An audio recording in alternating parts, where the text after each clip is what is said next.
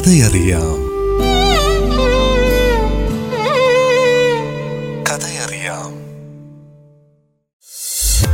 Welcome back to കഥസ് favourite radio station radio Suno ninety one point seven F M Marty മാഷപ്പിന്റെ time കൂടെയുള്ളത് ബോബിയാണ് last week ഞാൻ ഒരു കാര്യം പറഞ്ഞിട്ടുണ്ടായിരുന്നു. നമ്മൾ ഈ പാട്ടുകളുടെ പിന്നിലുള്ള ചില ആൾക്കാരെ അത്രയ്ക്ക് നമുക്ക് പരിചയം ഉണ്ടാവില്ല. ചില ഹിറ്റ് സോങ്സിന്റെ മ്യൂസിക് ഡയറക്ടർ ആരാ ലിറിക്സ് എഴുതിയിടാർ ഈവൻ പാടിയ ആളെ പോലും.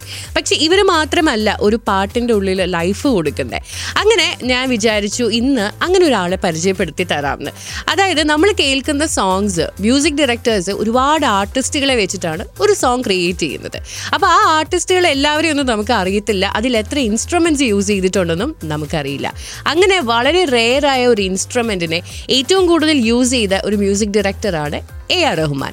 സോ അദ്ദേഹം ഇങ്ങനെ ഒരുപാട് ഇൻസ്ട്രുമെന്റ്സ് ട്രൈ ചെയ്ത് നോക്കിയിട്ടുണ്ട്. അതിൽ അദ്ദേഹം ഏറ്റവും കൂടുതൽ ട്രൈ ചെയ്ത ഒരു ഇൻസ്ട്രുമെന്റ് ആണ് ദിൽറുബ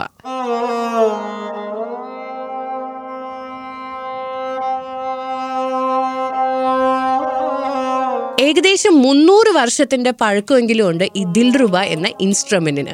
സൗത്ത് ഇന്ത്യയിൽ തന്നെ വളരെ കുറച്ച് ആർട്ടിസ്റ്റുകളെ ദിൽറുബ പ്ലേ ചെയ്യത്തുള്ളൂ. അങ്ങനെ സൗത്ത് ഇന്ത്യയിൽ തന്നെ ദിൽറുബ വായിക്കുന്ന ഏക വനിതയാണ് സരോജ. ഇപ്പം സരോജയുടെ മകളും മറ്റു പലരും അതിലേക്ക് വന്നിട്ടുണ്ട്.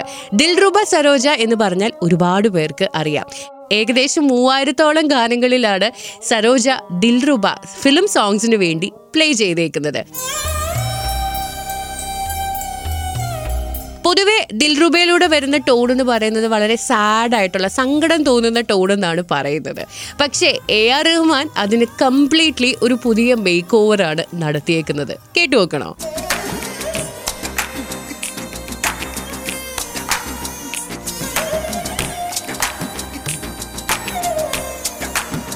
ഇത് മാത്രമല്ല ദിൽറുബ സരോജ എ ആർ റഹ്മാന് വേണ്ടി ഇനിയും ഒരുപാട് ഗാനങ്ങളിൽ പ്ലേ ചെയ്തിട്ടുണ്ട്. കേട്ടു നോക്കാം.